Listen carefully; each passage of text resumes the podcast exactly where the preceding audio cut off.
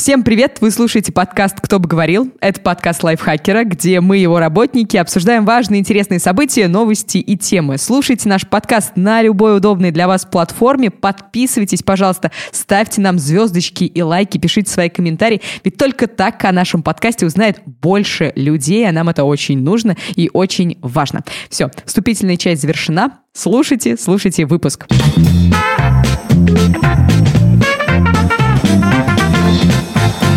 В этом выпуске говорят главный редактор лайфхакер Полина Накрайникова. Всем приветик. Наш издатель Леша Пономарь. Привет, привет. И я, ведущая Ирина Рогава. Тема, которую мы сегодня будем обсуждать, как успешно пройти собеседование. Почему мы решили ее выбрать? Ну, по- Почему, как, почему? Ирина? Я, я могу сказать, почему. А, как мы помним, в прошлом выпуске Родион Александрович много шутил на тему того, что он может месяцами не работать, но за счет харизмы, так сказать, выезжать. Вот. И как вы видите, сегодня Родиона Александровича с, вами, с нами нет, а у нас есть тема, как пройти собеседование. У нас Родион и Паша в отпуске. Вот. И это... В это время мы ищем им замену. Нет. Тема собеседований всегда актуальная, потому что работодатели ищут сотрудников всегда, работники ищут работодателей всегда. Это такой а, круговорот работы а, в природе. Поэтому мы и решили поговорить на эту тему. Тем более вы у нас, ребят, серьезные, главный редактор, издатель. Я вот не знаю, конечно, но, может быть, вы нанимали кого-то и были на каких-то собеседованиях. Вот, кстати, про собеседование. а, Сама я ходила по ним не так уж и много. Мне как-то всегда получалось проскочить Мгм. мимо них. а, И, наверное, мое единственное такое полноценное прям собеседование было как раз, кстати, в лайфхакере. И это было, как мне показалось, очень долгое собеседование, потому что сначала я приехала а, в Ульяновск из Самары, то есть это 5 часов на автобусе, а потом я сразу поехала собеседоваться, и мы еще очень долго так разговаривали, так очень обстоятельно. Поэтому, наверное, это одно из собеседований, которое я запомнила, и одно из собеседований, на которых я была. Вот. Как у тебя запутанная, какая у тебя запутанная жизнь. А, Ир, а ты на многих была в собеседованиях? На самом деле у меня практически такая же ситуация, как у тебя. А, во-первых, у меня, скажем так, не особый, наверное, опыт а, серьезных работ. Первая моя серьезная работа — это тоже лайфхакер, и первое мое се- серьезное собеседование это было, было в лайфхакере. А до этого, ну, я в студенчестве работала в ресторане официантом, и как проходило собеседование, я просто пришла, глазками похлопала, мне такие, ну, выходи завтра на стажировку. Стажировка нормально прошла, все, идешь работать. Самое отстойное собеседование у меня было, когда я приходила в Ульяновский а, по-моему, то ли в Министерство туризма, то ли что-то, я пришла, и мне предупредили о собеседовании за день, и я поняла, что у меня нет с собой диплома. То есть я закончила универ и сразу отвезла диплом своим родителям. Показать, и чтобы он у них там хранился. Мне-то он зачем? Господи, я официантом работаю. Так вот, а, я поняла, что мне нет диплома, а мне же нужна какая-то бумажка, что я буду показывать на собеседовании. А, Я позвонила в эту контору и сказала, обрисовала ситуацию. Нет, нет у меня диплома. Как мне? Скажите, пожалуйста, мне за ним сгонять, перенести собеседование, что делать? А мне сказали, ничего страшного, приходите так, мы вас примем. Оказывается, мне это сказала секретарша, а собеседовала, естественно, меня не она. И когда я пришла, а, меня спрашивают, принимающая сторона мне говорит, а где ваш диплом? Как мне оценивать вас? Я говорю, а его нет, я там, ну как бы я предупредила, мне вот сказали. Я говорю, ну он красный. Она такая, ну это как бы никого не Маленький, волнует. красный. Да, да, да. Это никого не волнует. нем написано Вот, после ПТУ. того Это вот а, первое. Я сразу после этого я поняла, это мой дичайший прокол, и после этого собеседование просто прош- пошло коту под хвост. И Почему? всё, Ты все время не- э, э, мыслями крутилась вокруг того, что у тебя нет диплома с собой? Да, да, да. Нет, ну просто человек уже был настроен, так а, или он скажем. такой говорит, а, а, понял? ну расскажите, как, как- кем вы видите себя через пять лет без диплома? Так что Не, ну она, она, видимо, решила, что я неответственно, неответственно подошла к собеседованию, значит, я неответственно подойду к работе. А может быть, я просто ей не понравилась. Не знаю, я у нее что-то не спросила на самом деле, хотя, наверное, это нужно было это сделать. Вот, Скажите, я вас раздражаю, потому что у меня нет диплома или почему-нибудь еще? Примерно так, да. Ну, вот скажите мне, Вообще, ну вот я не принесла диплом. Наверное, стоит диплом приносить на, На собеседование? или нет? На собеседование Да. это зачем? на А, нет, смотрите, есть Ну, очень простая показать, история. вот я такой молодец. А, Как бы сейчас я вам буду, так сказать, э, так уж получилось, что я последний раз на собеседовании был э, с другой стороны стола 9 лет... А, нет, вру, я один раз... Один раз я пару лет назад сходил на собеседование в одну большую компанию, но там все было совсем неформально. Вот. Но последний раз я был на таком более-менее серьезном собеседовании, ой, честно говоря, примерно никогда. В моей, жизни было три собеседования. На одном собеседовании меня собеседовали на проходной одного конструкторского бюро, в которое я потом устроился. Да, там у меня смотрели диплом. А, Ну, я был выпускником, и у меня кроме диплома, в общем-то, особо сказать было нечего. У меня был трудовой стаж, но он никого не интересовал. А интересовали всех оценки в дипломе, потому что диплом был, ну, буквально две недели, как я закончил универ, и пошел по специальности сам устраиваться ногами.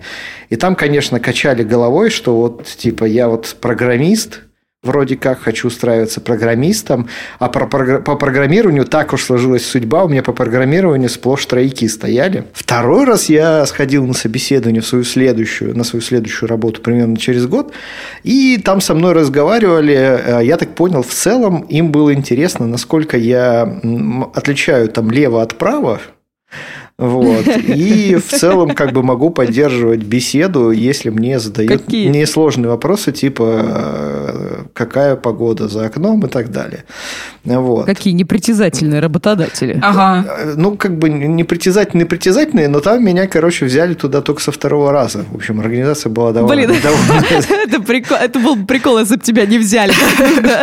Отличать левый и Но правый. Взяли со второго раза, то есть, видимо, один раз я все-таки перепутал.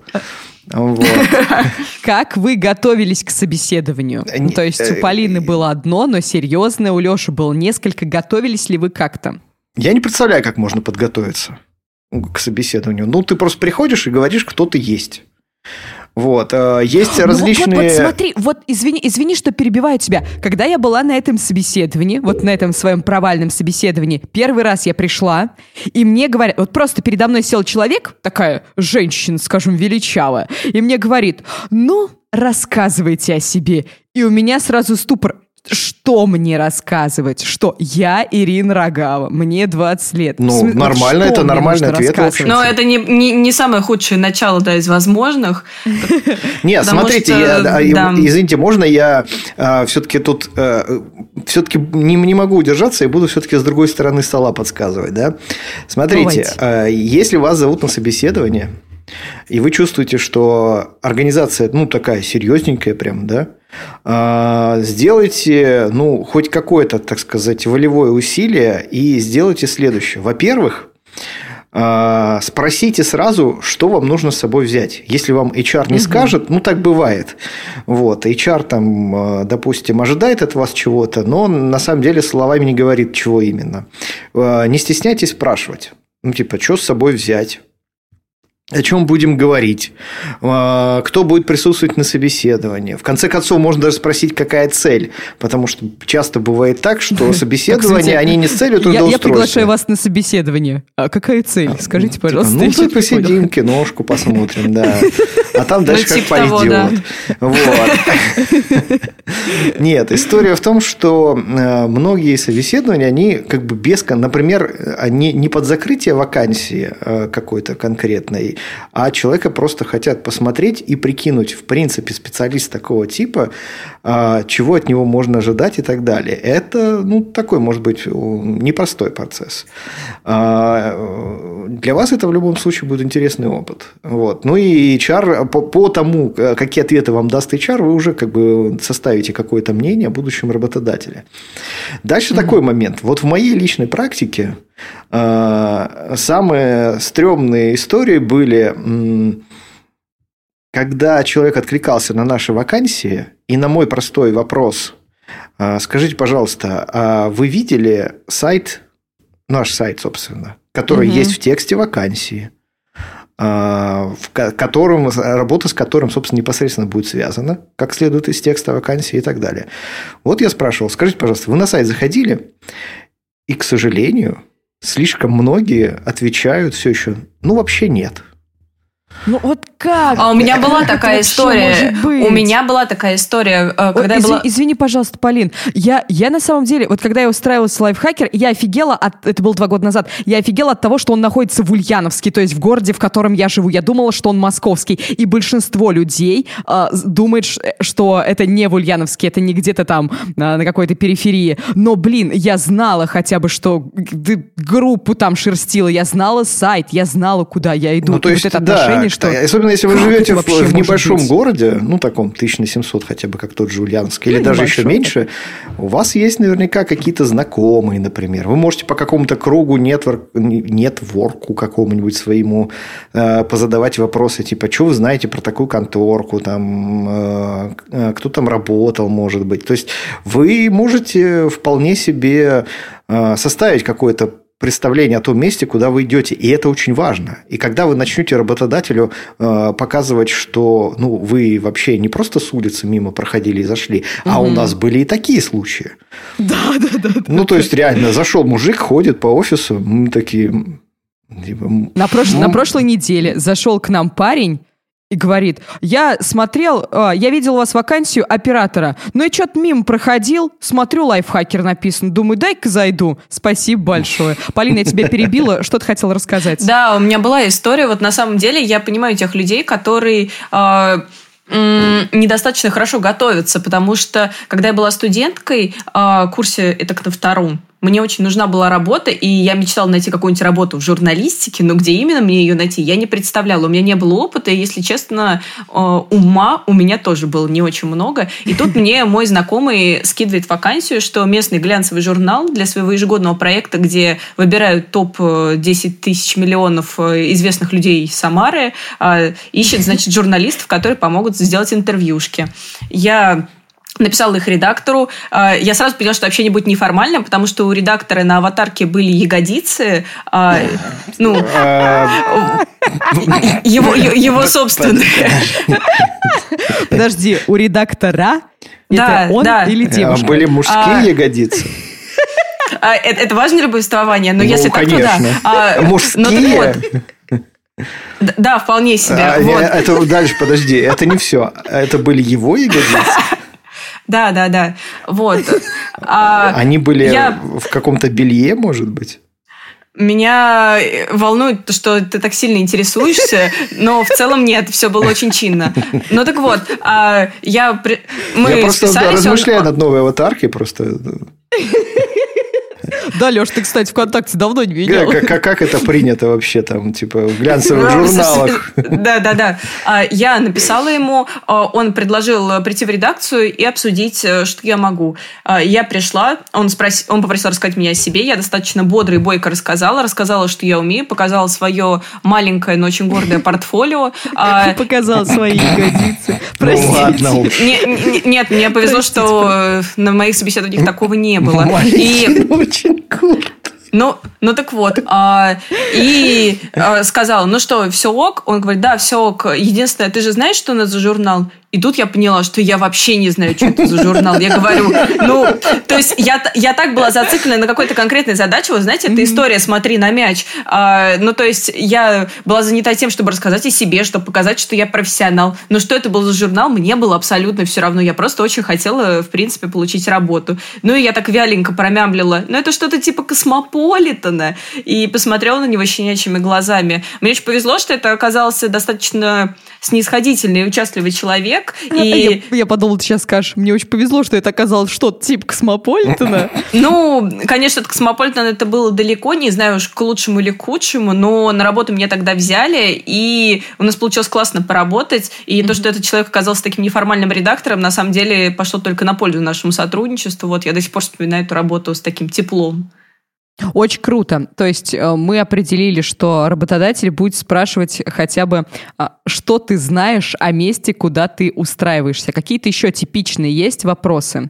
Вот вы, как люди, которые проходят, проводят собеседование, Вообще, что обязательно спрашивают? Вообще есть два способа рассказать о себе. В лайфхакере исторически, когда мы ищем автора или редактора, всегда есть письменное тестовое задание, угу. где рассказ о себе – это одна из частей. Вот тут э, я как человек, который посмотрел достаточное количество разных рассказов о себе, а, могу дать небольшие советы. Во-первых, а, Рассказ о себе – это не то место, где стоит скреативить. Ну, то есть, э, очень многие хотят показать, какие они творческие и прикольные, рассказать какие-то факты о себе, которые не имеют никакого отношения к работе. Например, что вместо алкоголя вы выбрали Волгу и прогулки э, на свежем воздухе. Это прикольный факт, но как именно это рассказывает о вас как о специалисте, большой вопрос. Есть люди, ну, это моя любимая, которая присылает в рассказе о себе стихи о себе. У меня все время э, глаза просто выкатываются в этот момент из орбит, типа, что? Ну, и а не... я, кстати, вот недавно смотрела так. А, интервью с одной ведущей, и она сказала, что когда была студенткой, рассказывала, когда она была студенткой,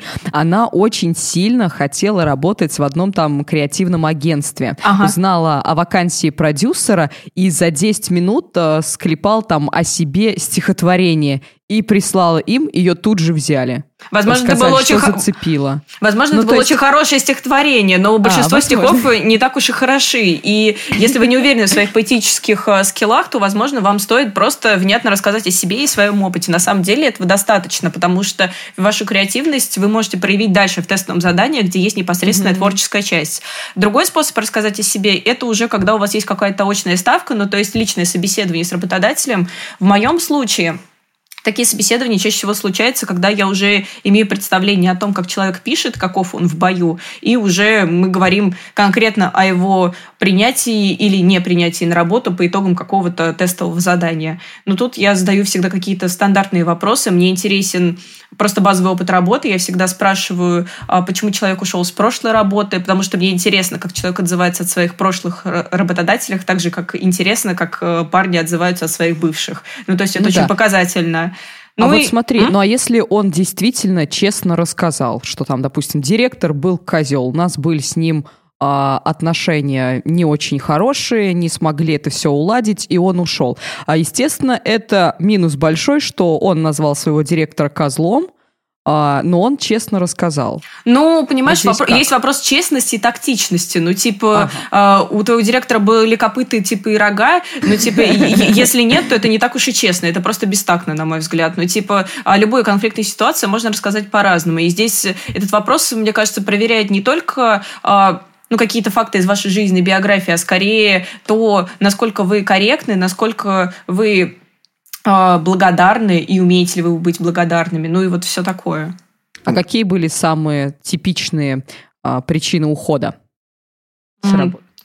Да ну разные на самом деле. Ну то есть вот абсолютно разные. А многие люди уходят с работы, потому что они а, не чувствовали какой-то реализации или уперлись в потолок, потому что им кажется, mm-hmm. что они больше не могут ничего нового сделать. Кому-то не хватало зарплаты. А в медиа, для российских медиа характерно, что там часто не самые комфортные условия работы, ну то есть зарплата не соотносится с объемами работы. Ну, и медиа так далее, еще часто бывает так, что медиа помирает ну да, кстати. Просто негде работать. Здравствуйте. Вот ну, в общем и целом, да. есть еще такая проблема, да, что практически, ну, довольно часто встречается история, когда настоящую причину ухода никто не называет. И mm. выяснить это удается, ну, то есть как бы если ты нанимаешь много людей на потоке, то рано или поздно задумаешься о том, что надо бы проверять истории, которые тебе рассказывают.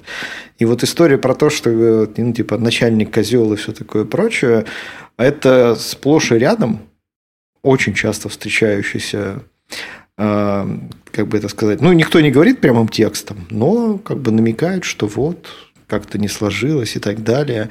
Вот. Тут надо просто понимать, что в такой ситуации чаще, очень часто есть большое желание просто позвонить начальнику и послушать, ну, как бы обе стороны. Потому что, ну, в отношениях mm-hmm. оно часто так бывает. Э, там, например, в каких-нибудь Э, и трудовых, ну, и нетрудовых. А, а смотри, Леш, Леш, Леш, смотри, а вот, например, бывает же, мне кажется, часто такие ситуации бывают, когда уходит ценный сотрудник, и руководитель на него, допустим, ну, какую-то обиду затаил. И может ли он специально Я... рассказать про тебя достаточно некрасивые так, вещи? Вы поймите, ну, на, наверное, может. Да, вы поймите, никто, мы живем в мире, где никто ничего ни от чего не застрахован. И люди делают очень часто очень странные совершают поступки, прям очень странные, и говорят странные вещи, и очень редко думают о последствиях слов, которые mm-hmm. они говорят. Вот. И как бы это все сложно, но в конечном итоге все равно, конечно, смотришь на человека и прикидываешь, насколько велик риск того, что тебе там, например, просто соврали. А, потому что, ну, как бы патологи, патологических лжецов пока еще, слава богу, не попадалось, чтобы, которые бы рассказывали истории, которые бы потом не подтверждались. Э, вот, хоть как-то. Но вполне допускаю, что и такое может быть. Там главное, Я, кстати, сейчас... что Ой. собеседование, конечно, да, это важно. Все равно вы должны помнить, что вы, ну, когда успешно пройдете собеседование, вам впереди еще работа предстоит. Испытательный срок, вот, и вам mm-hmm. все это время придется держаться. Я просто сейчас вспомнила, когда проходил собеседование в лайфхакер с тобой, Леш, а, что-то мы там заговорили про бывшего директора. Я не помню, то ли ты сказал, готова ли ты сейчас выйти на работу. Я сказала, что вот а, с директором у меня пока отношения такие, мне нужно как-то а, ну, подготовить его к этому. Ты спросила, а что готовить-то? Ну, он мне говорит там, что я его первая скрипка, и он не может от меня там, ну, не может меня отпустить говорить, и ты засмеялся и сказал, о, отличная вещь, буду так своим работникам говорить. Федор, ты мой первый фагот. Фагот, блин. Типичные вопросы задают на собеседовании, но думаю, что вы а, и наши слушатели знают, что, например, там в Google или в Microsoft у них на собеседовании довольно такие а, забавные вопросы а, на изобретательность, так скажем. А, я, кстати, один раз была... Э, я вот говорю, что у меня было одно полноценное собеседование. Вот сейчас я вспоминаю, что у меня были и такие помельче на полкарасика. Ну вот. А, в общем, а, Мы еще про собеседование все еще говорим. Нет, нет, нет, нет. Короче, у меня была история, что как-то раз я тоже была студенткой, и, в общем, я летом подумала, что так как я учусь на филфаке, это же в том числе и педагогическое образование, а не пойти ко мне чем-то типа няни в детский садик. Ну, то Опа. есть, это был какой-то... Ну, это такая история более частная была. И, в общем, на собеседовании, помимо образования и всех педагогических штук, мне как раз начали задавать вот все эти загадки, а потом дали mm-hmm. психологический тест. Наверное, это правильно, когда ты работаешь особенно с детьми, особенно психологический тест. Но в моем случае я так и не поняла. Ну, то есть я пыталась запомнить вопросы и потом найти его где-то еще и понять, как нужно было в итоге отвечать на все эти вопросы, но я так и не поняла. И, если честно, меня это супер демотивировало. И mm-hmm я так и не уяснила, какая цель была задать все эти креативные вопросы. То есть проверить, насколько кандидат сможет отвечать на неожиданные и странные вопросы детей резко реагировать на ситуацию, или здесь есть еще какой-то скрытый смысл. И тем более меня волнует, когда эти вопросы задают ну, каким-нибудь э, менеджером или еще что-то. Ну, то есть, э, кажется, так можно проверить креативность ну, в сферическом вакууме, но в бою это совсем не гарантирует, что этот человек окажется таким же креативным и предложит реально жизнеспособную идею. Вот я неспроста на самом деле завела эту тему, потому что я подготовила вам вопросы, которые задавал Томас Эдисон своим потенциальным сотрудникам. И почему он их задавал? Как раз потому, что ему нужны были а, работники с широким кругозором. Ему мало было их профессиональных навыков, ему нужно было, чтобы были люди такие же, как он вместе с ним. Ему было бы комфортно. Поэтому я отобрала несколько вопросов, сейчас буду ваш кругозор проверять. А если мы не пройдем, 140... то что будет? То Томас Эдисон не возьмет тебя на работу, Леша. Мы не сможем с Ириной работать тогда, наверное. Там 146 вопросов. О, понятно. То есть, да, мои господа, да, мы немножко еще посидим, пожалуй. Там был, кстати, очень крутой вопрос, на который вы 100% не ответите. А был вопрос, где протекает река Волга. Прикиньте, так мил. Издалека так, долго. Блин, ну чё вы, Он милый, задавал его так. Издалека долго. Что Дол... протекает? Где? Так, ну где-где? В Краганде, Леш, что, не знаешь, что ли? Ну, в смысле? А, вопрос такой. Начнем с легкого. Верно ли, что площадь Австралии меньше, чем площадь Гренландии? Ой, блин, я когда-то читал целую книжку, короче, про такие штуки. Мне кажется, нет. Я ставлю на... Зеро. На, на неверно. На то, что неверно. Неверно, да, все верно. Австралия, естественно, больше Гренландии. Где родился Наполеон? Ну, в смысле... На острове Святой Елены? Нет, нет, нет. блин, на Корсике он, он родился. Умер. Да, все, это достаточно, на Корсике, нормально. На острове Святой а, Елены кто... он умер, если да, что. Да, да, да, да. Ну, там что-то было, ладно, окей. Какой город лидирует по производству стиральных машин в Америке? Че, серьезно? Как, какой город да в я Америке? думаю, никакой. Гуанчжоу. Но в то время это был Чикаго. Ну и, наверное, сейчас тоже. Это я посмотрела ответы. Но я бы вот лично ответил, типа, Вашингтон. Ну, типа, Почему? Вош и все такое. А, ну, типа, ну, Вош. Да, это же так и А? работает. Ну, Так и типа... работает, да. А в городе Иваново живут одни Иваны. Ну, типа... Ну да, какие еще? Кто автор скульптуры «Мыслитель»? А я вам могу дать варианты ответов. Ну, давай. Бенвенутто Челлини, Нет. Микеланджело, Нет. Агюст Роден. Роден. Роден. Роден. Я, кстати, Молодцы. видел даже эту скульптуру, так сказать, в оригинале в музее Метрополитен. Так сказать. Она там, кстати, Ну стоит ладно. так, в проходе стоит, то есть не очень ей это... там, эм, Проходная такая Ну, в скульптура, общем, да, в, проходная. в общем и целом, да. Кто был императором Мексики, когда пришел завоеватель Кортес? Ой, блин, я... А есть варианты? Нет вариантов? Нет. Я не Нет. помню это имя. э, Во-первых, Мексики не было.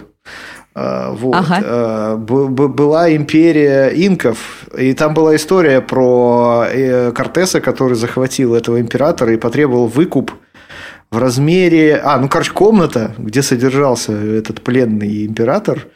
Он, Она короче, должна быть усыпана золотом. да, типа. засыпана золотом должна была быть. Ну, типа, ее засыпали. А императора, Ладно. по-моему, А все равно императора- убили. На а- а- полкарасика на- тебя на, на что-то на А взял. его звали, я не помню имя. Нет, Монтесума. Да ладно. Да, прикинь. Это Монтесума. точно он? Да. Блин, Э, странно. Честно, я, я по- посмотрела ответ. Я, я тебе говорю, это не мое. Я посмотрела ответы, это не мои знания. И последний вопрос. А где находится Маньчжурия? В смысле? Ну, в Китае. Ну, не совсем в Китае. Как это не совсем? Ну, она рядом с Кореей. Да, ну все правильно, правильно. Направление то, да, верно. Молодец, Леш. Нет, тебя подождите, ну как же так? Такой, ща я загуглю, Да, я вот сейчас прям пойду загуглю. Маньчжурия. Да хватит, ты возьмет тебя Эдисон, все нормально. В этом тесте, как я уже сказал, 146 вопросов. На лайфхакере есть в разделах тестов есть тест, там другие вопросы из эм, Этого списка. вопросника. Эди- Мгм. Да-да-да, из этого списка. Так что, если наши читатели, наши слушатели захотят его пройти, э, милости просим заходить. Ну, кстати, Вот. там прикольные А. вопросы. Я вот сейчас открыл как раз. Ничего Да, да, так. да, да, только их дофигищи, но и они в основном на американцев рассчитаны. Но сколько интересно Давайте. времени шли эти собеседования, ну и как это происходило? Да. То есть Томас Эдисон открывал свой блокнотик и такой, так... Подождите, ну-ка сейчас проверим. Да, и засмеялся так неприятно. Где там у нас Маньчжурия? Блин. Да уж. Но Ну, это действительно, вот как это, как смотрите, это в работе, э, как это в работе поможет, непонятно. это на самом деле интересная идея в целом тестировать кругозор. Я периодически размышляю на тему того, что на самом деле наверное, неплохо было бы это делать. Вот. Но, по-моему, у нас Удобно. это не очень вяжется с трудовым законодательством. Ну, Вот. возможно. Но я привожу примеры каждый раз, когда мы про собеседование говорим. Мы искали второго ведущего очень долго и очень упорно. И о, мы были на собеседованиях, очень много людей к нам приходило. И моя задача была узнать э, так скажем, я была а, тварью в нашей тройке собеседующих. Ну, то есть, как обычно, Я... Хватит, да что Типичная роль Ириды, Да, да. ну, то есть была собой, короче. Спасибо. Да. Ну ладно, давай что. Мы же любя, ты же знаешь. Знаю. Вот, и мне нужно было проверить креативность человека и вообще вот выход из каких-то нестандартных ситуаций. И я просила человека, кандидата, рассказать анекдоты. Но прям это, очень, си- кажется... очень сильно выбивало. Но кажется, людей это, из- это вполне себе вменяемая задача на ту позицию, на которую он э, собеседовался. Ну, то есть э, позиция ведущего подразумевает, что человеку придется шутить, и неплохо бы проверить его чувство юмора заранее, до того, как он э, начал рассказывать ну, какие-нибудь там Ну да, тюремные загадки шутки и про все такое. и так далее. Да-да-да, все верно. Вот, кстати, один рассказал, да. Это было не очень хорошо. Так и пришел Артем Горбунов на лайфхакер, да. Как нужно вести себя на собеседовании? Адекватно, раз, это понятно. А, а мне кажется, нужно вести себя максимально искренне и максимально близко к правде. Да, потому согласен. что а, это же история не про то, чтобы... Вот Леша правильно сказал, что это история не только про то, что как пройти на работу, но и про то, что тебе придется там работать. На собеседовании Мгм. ты можешь скрючить э, насколько угодно там симпатичную рожу, но потом тебе придется жить со своим типичным лицом. И то есть э, а, лучше сразу показать себя настоящего, чтобы работодатель быстрее принял решение о том, готов он с тобой работать и насколько его устраиваешь э, ты как человек и специалист, или там не готов. Ну и ты должен, ну как бы и в свою очередь кандидат, он э, тоже для себя ответит. То есть будет ли ему комфортно, то есть когда он придет и начнет рассказывать э, замечательные истории там из своего тюремного прошлого, и если он не встретит благодарной аудитории, например, то он совершенно точно почувствует психологический дискомфорт, и зачем работать на такой работе вообще непонятно. Очень часто в, в, а, интервью журналистов они рассказывали, как они пришли на программу ну, ведущими. Они просто там чуть ли не с ноги открывали дверь. То есть им нужно было быть наглыми. Их поэтому брали. Но вот, например, я всегда думала, что я очень не наглая, ну, совершенно. И для меня это нетипично. Но получается, что тогда меня не возьмут на работу. Но есть Как, как здесь быть? Я искренне не наглая. Я не смогу. Я тихонечко постучусь и открою дверь. Я не смогу с ноги ее выбить. Но меня не возьмут на работу. Как? А я хочу на ней работать. Но есть разница между наглостью и уверенностью в себе и своих силах, в том, что ты Мгм. рассказываешь. Ну, то есть, э, одно дело, когда ты пробуешь и показываешь какое-то рвение, наглость вот это или не наглость, то, что тебе там отказали, а ты еще раз попытался, это же не нагло, это просто уверенность и какое-то желание работать. Ну, то есть, я такое уважаю, когда человек пробуется еще раз, потому что я сама э, всегда пробую, и до тех пор, пока не получится. Я же, по-моему, уже миллион раз рассказывала, что свою первую работу я получила там раза с пятого, потому что я Нет. просто ну, в общем, была, суть была в том, что а, э, редактор ждал, что я предложу пять тем, и на одной из них напишу какой-нибудь текст. А, это такая типичная редакторская, там, журналистская задачка. Я предложила пять тем, они не подошли. Я подумала, Мгм. ну хорошо, я попробую еще раз. Я предложила еще пять тем, они не подошли. Короче, уже раз на четвертый я просто сидела и плакала над компьютером, потому что мне ужасно хотелось получить эту работу, но... а, Мои темы по-прежнему не подходили. С одной стороны сидел мой лучший друг и говорил, давай что-нибудь про футбол. Про футбол должно по-любому зайти. С другой стороны сидел мой парень, который просто поддерживал, говорил, давай, ты все сможешь, у тебя точно получится. И вот, короче, на пятый раз одна из моих тем Это подошла. как будто, знаешь, такой ангел и демон у тебя на плечах сидели. Демон такой, давай про футбол, давай про футбол. А, ну да, кстати, хорошая была тема, и, ну, достаточно при- приличная. Я бы на нее, может, что-нибудь и написала. Ну вот, суть была в том, что одна из моих тем в итоге подошла, но только с пятого раза, потому что в какой-то момент я просто решила, пусть эти люди либо скажут мне, не пиши нам больше никогда, либо скажут, давай попробуем. Если возвращаться к наглости и уверенности, мне кажется, что наглым быть все-таки не стоит, и особенно а, штурмовать работодателя просто из принципа, чтобы доштурмовать. А, Просто нужно думать, э, как э, как подойти той компании, в Ну, которую тут вы хотите как? Тут вписаться. зависит, зависит. Как бы тут это во многом очень сильно похоже на процесс ухаживания, причем работает в обе стороны. Как бы и работодатель очень часто за кандидатами, за конкретными ходит. А, Ну, то есть, хедхантерство, собственно, оно про это.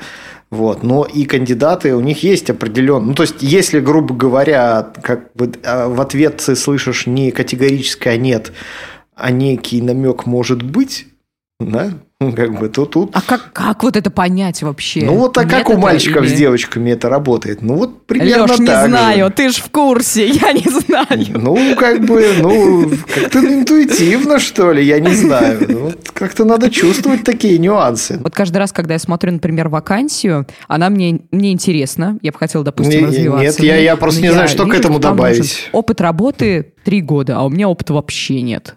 И меня это останавливает. То есть не, я не- на это не должно откликаюсь. останавливать. Да, то есть вообще без, без, если ты... Это, это, это... Зачем тогда это пишут в вакансиях? Ну, потому что ждут человека с опытом работы от трех лет, э, который будет достаточно опытным и компетентным. Другое дело, что если ты хочешь попробовать, почему бы тебе не попробовать? За спрос денег mm-hmm. не берут. Ладно, попробуй. Ну, во-первых, это, во-вторых, вы не всегда можно словами выразить какой-то пласт ожиданий. То есть иногда, mm-hmm. правда, а, приходит человек, ты слушаешь э, то, что он говорит, и понимаешь, что пусть у него нет знаний, но кажется, он по некоторым другим качествам э, очень даже хорошо подходит, и можно взять его, а каким-то вещам просто научить довольно быстро. Вот, про качество. Обычно, ну, я не знаю, откуда это у меня, обычно вот это, на собеседованиях спрашивают, там, назовите три качества, которые вас положительно характеризуют, или что-то такое. Вот какие качества нужно э, говорить? Вот прям. Блин, ну мы вообще никогда такой вопрос, мне кажется, не задаем. Да, я просто, я на самом деле в ступоре от этого вопроса, потому что если бы мне нужно было себя так характеризовать, я бы, наверное, там издала несколько звуков, типа э, э, и все, но на этом бы все закончилось. А считается, что первые... Вот, вот Полин, охарактеризуй, охарактеризуй себя тремя словами. Три качества своих главных назови. Веселая. Первое, что приходит. А, веселая, находчивая, сумасшедшая, красивая. О, э, вот, вот первые три, что приходят на ум, это правда. А потом уже ты начинаешь придумывать. Так и есть, так и есть. Я залезла на Headhunter и посмотрела, что требуют, какие качества требуют а, работодатели. А, и первое, вот угадайте, какое первое было? Ответственность. Э, Ответственность второе. Первое Целеустремленность это какая-нибудь еще. А, коммуникабельность это вообще какая-то да, абстрактная да, да, да. вещь, типа что это значит? Вот, вот, вот тоже непонятно, общаться что ли нужно? То есть с кем? С клиентом общаться? Если у тебя работа, которая не подразумевает общение, зачем тебе коммуникабельность вообще? А, но тут с вопрос... твоими коллегами общение? Mm. Тут вопрос методологии исследования, потому что если исследовали условный какой-нибудь хедхантер, то кажется, что большинство вакансий там это условные менеджеры по продажам ну или да, что-то там такое. Не, кажется, не, не шахтеров да. там, короче, нанимают. Ну да, для конкретно именно этой вакансии, кажется, коммуникабельность очень важна. Я думаю, что э, в самом исследовании в этом плане есть небольшая погрешность. Да, но мне очень понравилось вот Первые четыре я выписала коммуникабельность, ответственность, мобильность и стрессоустойчивость.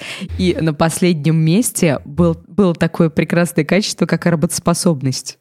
То есть О. это как бы никого вообще. Но кажется, это, но кажется, это подразумевается, что когда человек ищет работу, переоценена. Да, что вообще вот ни в коем случае не нужно говорить. Мы уже сказали, что не надо обсуждать своих бывших работодателей, ну, то есть в, каким-то, в каком-то негативном ключе о них отзываться. А что еще не нужно рассказывать? Наверное, не нужно пересказывать свое резюме, так как оно перед глазами у HR или у работодателя. А, и мне кажется, это может видеть. Или как? А мне кажется, можно сделать акцент на каких-то особенно важных моментах, потому что перед работодателем резюме, которое может быть уже 500 за этот день, mm-hmm. и неплохо бы отметить какие-то свои сильные стороны или моменты, которые вас чему-то научили, может быть, дали какие-то практические навыки или то, чем вы особенно гордитесь. Потому что потому чем человек, кстати, гордится, можно много сказать о человеке. Да, а... но на, такие, на такие вопросы по опыту чаще всего никто не знает, что отвечать. Вот. Ну, вот реально. Тут проблема, меня сейчас спроси, е- я ничего не отвечу. Да, есть вот серьезная проблема в том, что у нас, ну, вот смотрите, все, э, ну, большая часть этих вопросов, она ведь, ну, с Запада пришла. А, угу. ну, то есть, как бы, и вот людей научили быть э, специалистами по управлению персонала на основании западных методик и так далее. А, проблема в том, что всех остальных людей не учат строить карьеру по западным методикам. И люди очень плохо себе представляют собственные достижения, очень часто очень плохо представляют уровень да, принципе, профессионализма Леш, свой вообще. Леш, да в принципе зачем про достижения свои знать, если будут устраивать на работу сына или племянника, а, а не тебя? Зачем тебе тут хвастаться чем-то? Ну, вообще достаточно странно выглядит, знаешь, когда тебе приходит человек и начинает рассказывать про свое достижение на русском медвежонке в пятом классе. И... А что такое было? Ну, Смотря ну, какие достижения. Что если он говорит, вы знаете, в пятом классе я а, системно перестроил работу над этим проектом, и мы достигли увеличения а, показателей там таких-то, таких-то, и, значит, со средней оценки выросли настолько-то, настолько-то. Вот, я все это зафиксировал, внес таблицу, построил график, вот у меня до сих пор даже есть образец презентации. То есть, ну, зависит. Ну, а для меня вот все равно это не показатель. Я склонна верить, что люди с пятого класса немного меняются. Ну.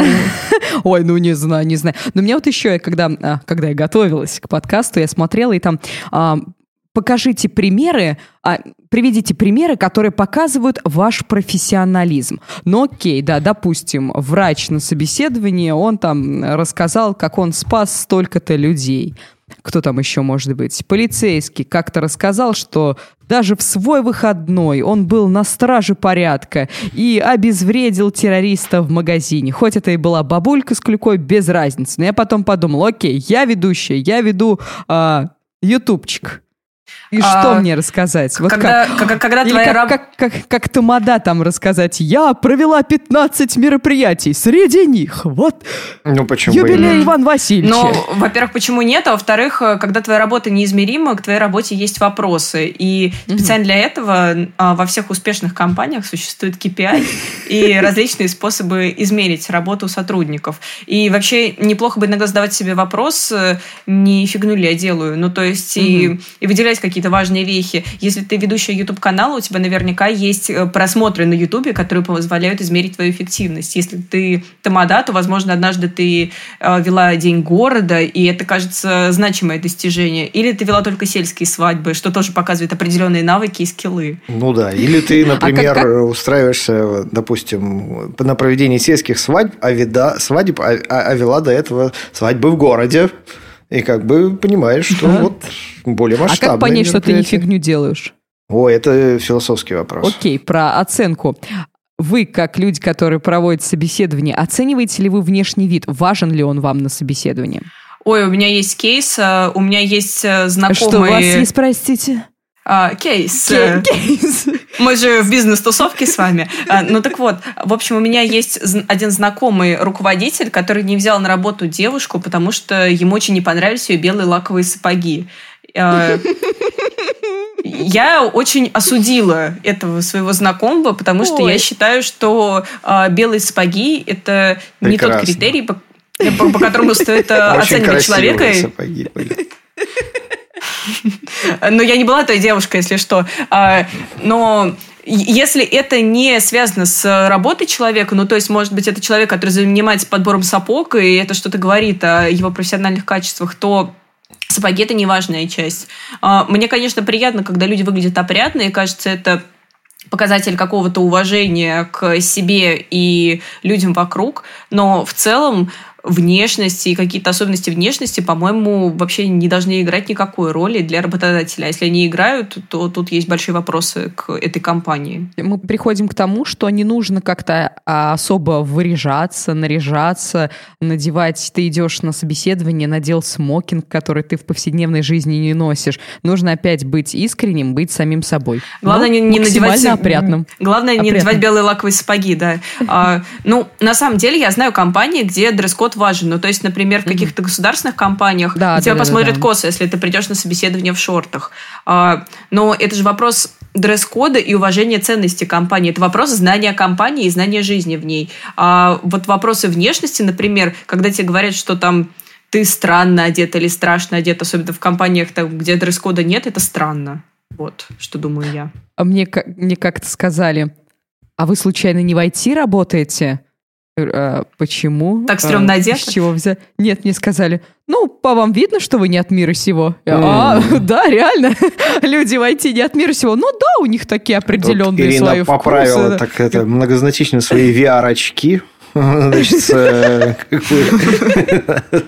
который меня всегда вводит в ступор тоже на собеседованиях. Что нужно спрашивать у принимающей стороны? И нужно ли вообще. То есть каждый раз, когда у меня заканчивались мои немногочисленные собеседования, звучало, а у вас есть какие-то вопросы к нам? Я такая, э, ну, нет, до свидания, все, ушли. Вот меня, кстати, напрягает, когда у людей нет вопросов, когда mm-hmm. они так спокойно приходят в компанию и такие, да, да, все окей. Это кажется, что ну, мне всегда возникает такое впечатление, возможно, оно ошибочное, что человек, может быть, не так уж сильно хочет работать, потому что, когда у человека есть вопросы, он показывает этим свою заинтересованность в предмете. Ну, то есть, какой у меня точно будет график, какие точно у работодателя ожидания от моей работы, и как будет измеряться моя эффективность, чего вы от меня ждете. Точно ли зарплата будет такой, как э, заявили, или, может быть, там есть какая-нибудь хитрость? Вот, кстати, про зарплату. Когда мы были на собеседованиях и собеседовали ребята, которые идут на ведущих, первый вопрос тут же был – что по зарплате? Сколько будете платить? И меня это очень сильно, на самом деле, как-то задевало, что хоть это не моя проблема, но все равно меня задевало, потому что я человек, который...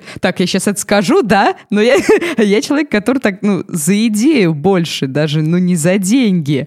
Вот, и ну, ну, или это нормальный вопрос? Ну, человек приходит э, на работу не за идеями, ну, точнее, не только за идеями, поэтому вопрос про зарплату нормальный. Другое дело, когда это единственный вопрос или когда это первый вопрос, тогда это, mm-hmm. э, ну, как бы, это странно, потому что кажется, что человека ничего не интересует, и, возможно, это будет не самый эффективный сотрудник, который будет работать только для того, чтобы в назначенное время получить свои деньги и уйти. Э, обычно, когда люди хотят позиционировать себя как эффективного сотрудника, они показывают, что их интересует в работе что-то еще. Ну, вообще, вот. А, вопрос про зарплату сам по себе, в нем нет ничего плохого. Угу. А, ну, то есть, вообще, я не знаю, как бы, как у вас там проходили эти собеседования. Я лично сам всегда спрашиваю, ну, ближе к концу уже собеседования, окей, вот вы такой человек, рассказали про себя вот такую историю. А, судя по... Сколько хотите. Ну да, типа, то есть как бы вы позадавали мне какие-то вопросы, и я позадавал какие-то вопросы вам, мы друг о друге какие-то представления составили, а вы понимаете, чего мы ожидаем, давайте попробуем оценить все это. Ну и там, конечно, бывают самые разные ответы, что я могу сказать. Вот. Ну, это а, сложный вопрос, да. Ну да, да, да. Вот.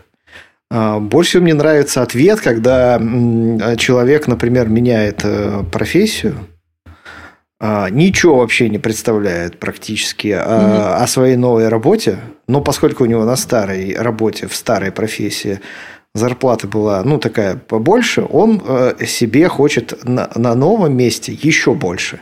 Независимо от профессиональных качеств, а просто потому, что ну, у него же уже такая зарплата. Угу. Уровень жизни хочет свой Ну, то есть, я это понимаю, безусловно, но, типа, чувак, тебе тогда, наверное, возможно, стоит и продолжать оставаться вот в этой своей нише, если ты не готов рисковать комфортом. Какие вопросы еще нужно задавать обязательно, чтобы вот прямо какие три вопроса нужно задать работодателю?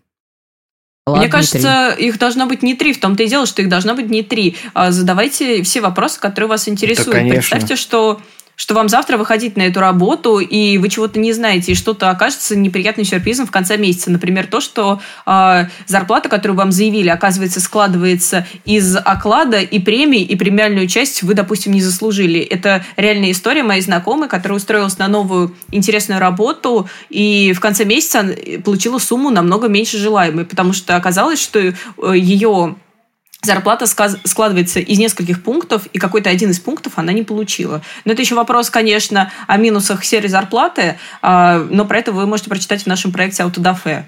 Вот.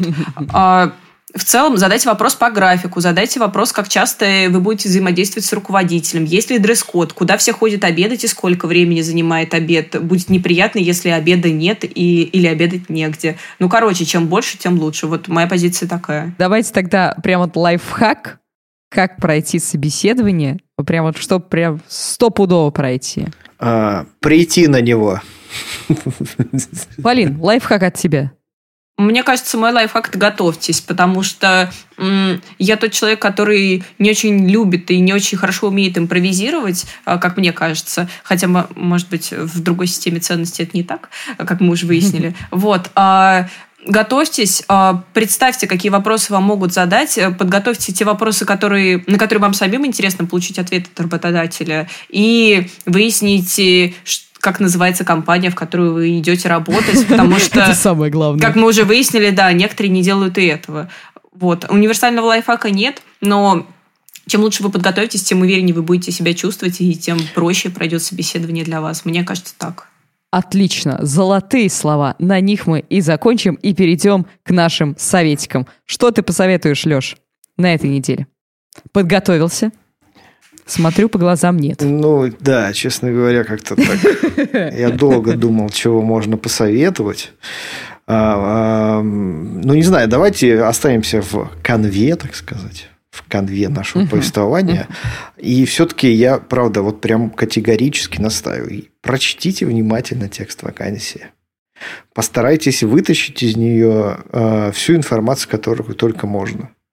Э, пройдите по всем ссылкам. Подумайте, э, если вас зовут на собеседование, ну, то есть, если вы откликнулись и вас позвали на собеседование, подумали, подумайте, какую историю вы расскажете э, про себя вот. Э, не надо особо напрягаться. Не пытайтесь представить себя каким-то другим человеком. Будьте максимально искренним.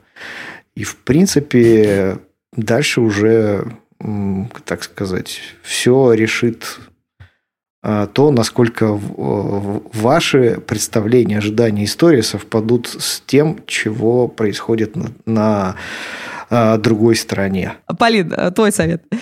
А, так, если вы не хотите думать о работе и хотите немного развлечь себя, и у вас есть часик это к 4 свободного времени... Я, я... смотрел твою сторис, да. Угу. А я нет. А, ну так вот, я советую вам а, посмотреть какой-нибудь долгий и интересный фильм. Я посмотрела таких фильмов два на прошлой неделе. Офигеть. Первый фильм это Ганди угу. про очень интересного человека, а, очень комплементарный фильм, ужасно долгий и известный тем, что там была снята одна из самых массовых сцен в истории кинематографа. Это сцена похорон Ганди. Э, я немного спойлерну про то, что он умер, но это его смерть случилась. Боже но, мой, но, как но, можно? Да, да, да. Четыре часа, теперь нет смысла смотреть. Да-да-да, надеюсь, вы как-то смиритесь с этим. А, фильм очень интересный, он, несмотря на то, что он невероятно долгий, он очень захватывающий, там потрясающая музыка. И а почему ты называешь потрясающий... его комплементарным? Там... А, потому что, на мой взгляд, э, Ганди показан там тако, таким э, едва ли не святым человеком, а, который э, мучительно нес правду в массы, хотя мне кажется, что во многих сценах он выглядит жестоким в этой своей святости, жестоким к своим близким, а, к людям вокруг него. Ну, в общем, как и любой известный человек, это неоднозначная личность, а в фильме а, он все-таки скорее показан э, хорошим человеком. Будет интересно, если вы посмотрите этот фильм, потратите часика три своего времени и напишите в комментах, понравилось вам или нет. Второй Там фильм... еще очень крутая игра э, Бена Кингсли. Да, и да, очень, да. И очень примечательно, что он как бы британец, ну, у него там происхождение индийское, но он в гриме, так скажем, вот эти все три часа играет, и это очень круто. Да, и ну, играет э, потрясающе. Бен Кингсли вообще один из великих актеров. Вот. И, а, а... Второй фильм, который я советую, тоже, знаете, для тех, кто любит э, скоротать вечерок, это Лоуренс Равийский. Я решила смотреть э, фильмы, которые в свое время сорвали Оскар, поэтому и Ганди, и Лоуренс Равийский в свое время сорвали Оскар. Лоуренс Равийский рассказывает э, тоже историю супер неоднозначного человека, э, военнослужащего Лоуренса, который едет в Аравию, как можно догадаться из названия, э, участвует в ряде военных Интересно. и политических переворотов и всячески борется за власть. Это история про то, как человек приходит к власти и что он может получить или не получить э, из нее, от, от нее. Я вот очень и... хотела посмотреть его, потому что он, я как-то а, задалась целью посмотреть все фильмы, которые входят то ли в, ре, в рейтинг Кинопоиска, то ли а, в рейтинг э, IMDb что-то угу. такое. Вот, и там был Лоуренс Аравийский, но когда я увидела, какого он года и сколько он идет, я подумала, что, скорее всего, это тягомотина, и смотреть я ее не буду. Ты очень советуешь, да? А, на мой взгляд, фильм долгий. Ну, то есть, если mm-hmm. вы не любите четырехчасовые старые фильмы, вам, кажется, не понравится. Но я как раз из тех людей, которые такое любят. Ага. Во-первых, там ужасно красивые актеры, э, от которых просто глазки, из глазок текут слезки. Во-вторых, э, там есть очень много интересных моментов. Этот фильм очень динамичный. Там э, показаны прекрасные, удивительные пейзажи пустыни и то, какой опасностью могут обернуться эти пейзажи, когда ты угождаешь зыбучие пески или встречаешь толпу воинствующих племен Родион. В общем, мне такое ужасно нравится. Короче, неистово советую. А если вам неистово. не нравятся долгие фильмы, и вы хотите просто потупить в экран и подумать о работе, посмотрите «Дьявол носит Прада». Я посмотрела это в один день с Лоурсом Аравийским и не жалею. Вот. О, боже, какие у тебя прям у тебя, это, знаешь, такая э, шкала был. Не, не шкала, как это назвать? О. Ну, Сомнительный короче, вкус, да, да, это оно. Да, да, прости, ты, ты меня поняла. Я посоветую вам э, послушать, посмотреть, почитать курс лекций Дмитрия Быкова, который называется «Сто лет, сто историй», вот, где он рассказывает про знаковые произведения русской литературы 20 века. И это достаточно познавательно. Я пока только начала, я не все прослушала, но уже парочку произведений себе выписала. А какие тебе больше всего понравились там? А, мне понравилось «Молчание». Я, по, Леонид Андреев, по-моему. Да-да-да-да. Mm-hmm. Uh, меня заинтересовало. Я пока не читала, но я себе так эти скачала, и вот как раз в командировочку свалю и буду прослушивать. Все. Леонид Андреев прикольный. Ну, вот такой итог. Если, если он нас слушает, привет. Нет, шутка. Боюсь, не слушает. Нет, нет, нет, я тоже. Это не из того, что он не слушает подкаста вообще. Ладно, все. А, наш подкаст подходит к концу. Родион Санч с нами нет, поэтому заканчиваю я. Пожалуйста, ребят, если вы любите наш подкаст, подписывайтесь на всех удобных для вас платформах, ставьте звездочки, ставьте лайки, пишите свои комментарии, потому что нам это очень нужно. Ведь если вы поставили звездочку, если вы поставили лайк и комментарий, наш э, подкаст такой хоп, и в рекомендации выходит, и о нем узнают больше и больше людей. Все. Живите счастливо, живите здорово. С вами были Полина Накрайникова, Леша Пономарь и я, Ирина Рогава. Всем пока. Пока-пока. Пока. -пока. пока.